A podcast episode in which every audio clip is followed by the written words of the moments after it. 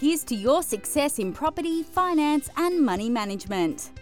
You're listening to The Long Property Show with your hosts Daniel Gold and Patrick Lynch. Welcome back to another episode of The Long Property Show. I'm Dan Gold. And I'm Patrick Lynch. And the studio's full today. This yeah. is exciting. Yeah, we're um, a full house. Full house. So uh, some of our audience might know Terry. We've, we've mentioned Terry in a couple of episodes back, but um, our latest member of the, the Long Property team who's joined as a mortgage broker, but we want to uh, loop her in here because of her background in insurance, and that's what today's topic's all about. So welcome, Terry. Thank you. And we've also got Scott, Scott Dawes from Long Property Protect, uh, our partner in, in our risk advisory and insurance business. So welcome, Scott. Thank you, Dan. And today we're going to be talking about some big changes uh, shaking up the income protection world. Is that right? Absolutely. Yes. What can you tell us, Scott? Lead into it. just just straight into it. Straight well, into there's, it. There's a lot going on. There's already been um, one significant change to product, uh, yep. which happened last year. Um, I won't sort of dwell on the detail of that one too much, but it's um, yeah, something that's already in place. And there's further changes that are coming uh, on the back of APRA mandated requirements for the industry. Yeah, yeah. So high level, this is for people that um, already have income protection insurance or are about to get it. Who, who does this impact most? Good question. Um, so rest assured, people who have an existing policy, there's no changes. Okay. So existing policies, everything's grandfathered. They can't be changed, provided you keep those policies. Um, but for policies that commence from the first of October this year, there'll be pretty big changes in those policies compared to what we see in the market today. Right. So needless to say then, for people considering taking out new policies, there could be a timing advantage of doing that prior to these changes being implemented. Absolutely. Yep. Yeah. Yep. So Scott, they um, so they talk a lot about in these changes agreed value policies. Yes. What what if people are on indemnity policies? Mm. Like income protection. So, so look, high, high level, um, an agreed value policy basically provides greater certainty at the time of claim that you'll receive whatever you see on your monthly benefit of your policy is what you're going to receive at the time of claim. And that's based on the fact you've probably already provided financials and, and all those sorts of things to support that. Versus an indemnity policy is something where at the time of claim, the insurance company will look back at a period of twelve twelve months up to three years currently to say what's what's your income been, and if your income is lower than what supports the monthly benefit, you'll actually receive less than what's on your policy. Right. So with the current rules, you're effectively able to lock in um, this this amount earlier on and, and not be That's right. subject to the risk. Yeah. So agreed value policies are no longer new new policies and no longer available in the market. That was the change that I alluded to earlier. Um, that came into effect um, from the first of April last year.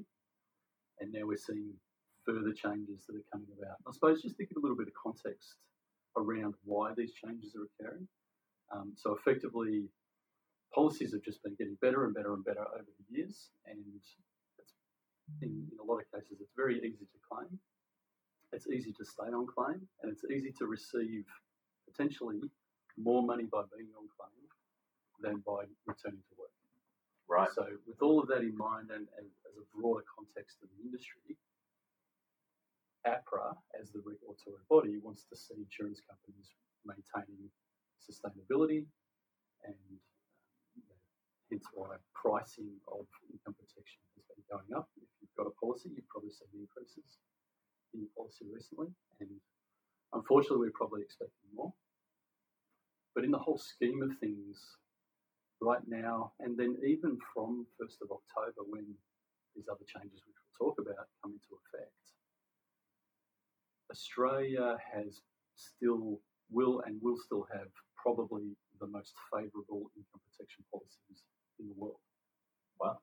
When you compare it to other markets where you either can't get it or it's really difficult to claim on these policies. Interesting. This sounds like another whole podcast episode in of itself. But um, all right, so that's really interesting. So um, aside from that significant change, mm-hmm. are there any other key changes that are worth mentioning? So the ones that are coming up in October, um, probably two main ones that we see, and, and it really continues to emphasise the importance of making sure that your policies are being reviewed pretty regularly. Um, so from the first of October, if you obtain the new income protection policy, it will be an indemnity policy only. And so that look back at the time of claim will, what they're actually saying is it's going to be twelve months. The issue that brings to mind is, well, what if my income goes up and down from one year to the next? So if I happen to need to claim, and unfortunately at that same time, coincidentally, my income has dropped because I'm self-employed, um, then potentially you're going to be over-insured on your policy and then receive less, a lesser benefit at the time of claim. So we're still waiting for a bit of clarification around that, because the the current ind- in, um, indemnity policies will look at a three-year look-back period mm-hmm. and go, okay, what's been your best twelve months of income over those three years? Mm. Um, where it's being suggested now that from the first of October, it will just be the twelve months before. So I guess that just, again, further heightens the risk of not doing something sooner. Tell me, Scott, did, um, is the cost of obtaining these policies going to change on the first of October? Or... There's a, there's a lot of unknowns at the moment. Unknowns, um, yeah. So I sat in at a, a technical session on Friday, which um, the guy presenting is, is is not not only holds a PhD, but holds a PhD in tax, and specifically a PhD in life insurance tax. Wow.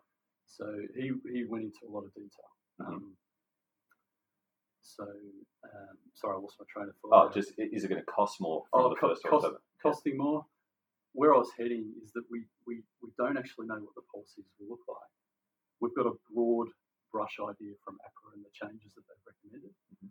but we haven't actually seen the policy documents yet. Right, okay. And until such time as we see the policy documents, because that conversation I alluded to on Friday, it just creates more questions. Mm-hmm. And then there's people who have an understanding of, of these contracts and how they work in reality, and then start going, well, hang on, in this circumstance, how does this work? Mm. And how will this be defined? And right now, we don't know, so we're waiting for that. So right now, Scott, there's a lot of uncertainty about what the policies will be, what the cost Correct. Will be. Seems like a lot of these changes are mainly about self-employed people with income protection outside of super. What about people who are P A Y G, have super for all their insurances? How will that affect them? So something that will affect everybody regardless of your employment status is, um, so there's a term in current contracts that's referred to as guaranteed renewal. So you take out an income protection policy today, you've got one currently, you went through a whole process to obtain that policy, an application, answer lots of questions. Once you've got the policy, provided you continue to pay the premiums, the insurance company is guaranteed to continue to renew that policy. They can't change the terms of the policy. Um, they can't take anything away from you as a policyholder or anything like that. And they can't reassess you based on changes to your circumstances. From the first of October, the policies will have a five-year guaranteed renewal period. So what that means is that every five years you'll have to go through a reassessment process. Now, fortunately, that doesn't include health, but it does include your occupation, income, and hazardous pastimes. So things like, yeah, if you're scuba diving, or if you take up scuba diving, if you start jumping out of aeroplanes or racing motor cars, or you know, all sorts of things mm-hmm. that an insurer might look at and go, Mm, that's a bit risky. That could impact your ability to renew that policy. And then also, the policy that is issued at the time of the renewal after five years will be based on the terms and conditions of the policies in the market at that point in time. Mm-hmm. So your policy could be one thing for five years, and then it could look very different again mm-hmm. for the next five years after that. Reminds me, in, in our world of like, you know, interest-only periods or fixed interest rates expiring and then having to kind of right. recontract afterwards with updated information. Yep. That kind of yep. thing. Yeah, very, very similar.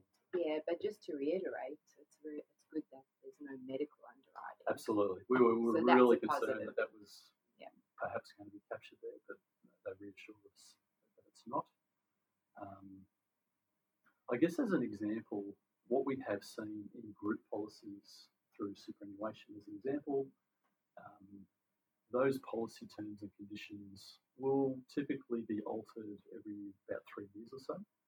So it might be the same insurer and then they alter the, the term because they, they sort of roll over every three years or thereabouts. Or it might be they put it out to tender and a new insurer comes in and then new terms and conditions are applied.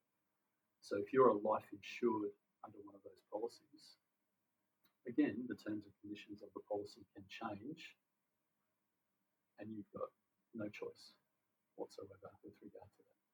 So with this five-year guaranteed window, we're looking at the similar sorts of things occurring.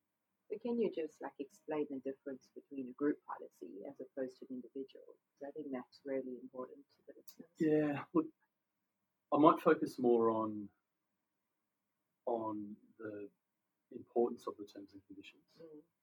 So whether it be a group policy, a retail policy, a direct policy, the terms and conditions, the detail is always the most important thing. And I'll relate it back to my claims experiences. So I'm dealing with a claim at the moment and previous claims that I've dealt with. The insurance companies very much stick to what's in the contract, what's in the product disclosure statement, and if something occurs that's outside of that, then you may not be paid, or it may take longer to actually process and go through payment. So um, it's something that we spend a lot of time looking at is those terms and conditions. What does it mean to be disabled? As an example, when we talk about income protection, what are the requirements during the waiting period? Um, those sorts of things. So it's good when we know what they are, but then when we don't know what they're going to be in the future, when renewals have to come through and, and terms and conditions are updated and change, that's where it's it's a little bit tricky. Just to all, all extremely helpful. Just to kind of tie it all together, Scott, um, would you, what would what would you say in terms of the listener out there that doesn't yet have any existing income protection insurance, um, and not so much just on the timing with respect to the first of October, but Who who are the, the, the types of um, people out there that you think are, are most at risk that really should have policies, and that um, you know maybe this just hearing this discussion might prompt them to uh, have a conversation to, sure. to the relevant sure, sure. You know, yeah, experts. Look, I, I think if you're asking the question, who should have income protection? Yeah. Um, anyone who's earning income and has something to lose if they cannot work due to an illness or an injury. Sure, but but still, there are going to be some people that are earning income but have other safeguards, right? So what what are, what like who's the ideal candidate that um, you know uh, may may not and therefore needs it more more than sure sure. And I, I think if someone reflects on their own circumstances and thinks, okay, well, if and this is this is what we do all the time. We're talking about what if scenarios. Mm. Currently working, earning income, mm-hmm. all good and well. Mm-hmm. Something happens. Let's say you have an accident, you're in the hospital, you can't work for three, six, twelve months, whatever that might be, mm-hmm. or perhaps longer. Mm-hmm. How long will your income continue from the time you stop working? Mm-hmm. And that's that's really that's a personal thing. Yeah. It could be because of sick leave. It could be because of personal savings, as you mentioned. Mm. It could be because you're a business owner and the business has the capacity to continue, to continue to pay you for a period of time. Yep. But at some point in time, and from my experience, people tend to overestimate how much how coverage long, they've got, how yeah. long they can last yeah. before they start to feel the pinch of, of having no income. Makes sense. Makes sense. And most, like there'll be a lot of listeners out there who have income protection within their super. Right. Like what are your thoughts on that? Um, good place to start, but not something that I would be relying on um, for some of the reasons that I mentioned. The devil's in the detail of the, of the policies. Um, plus, you're also then dealing with superannuation law and you're getting money out of super all the time as well. Um, I always start with income protection outside super, mostly because of the better definitions and terms and conditions of those policies versus what we see through a policy period through Super. Not to mention the um, premiums can also be tax deductible as well. As an ancillary benefit, yes. Yeah, cool. Extremely helpful. Anything you'd like to finish off on, Scott, before we end the session? No, look, I, I guess all I'm doing is just trying to help educate and help people understand what's happening. Um, and certainly anyone who's considering this sort of thing and, and perhaps thinks that, yeah, it's something we'll revisit in time, that might be worth a conversation. And if all that means is they have a better understanding of what is happening now and what will be the case in the future, and they make an informed decision, then I've done my job.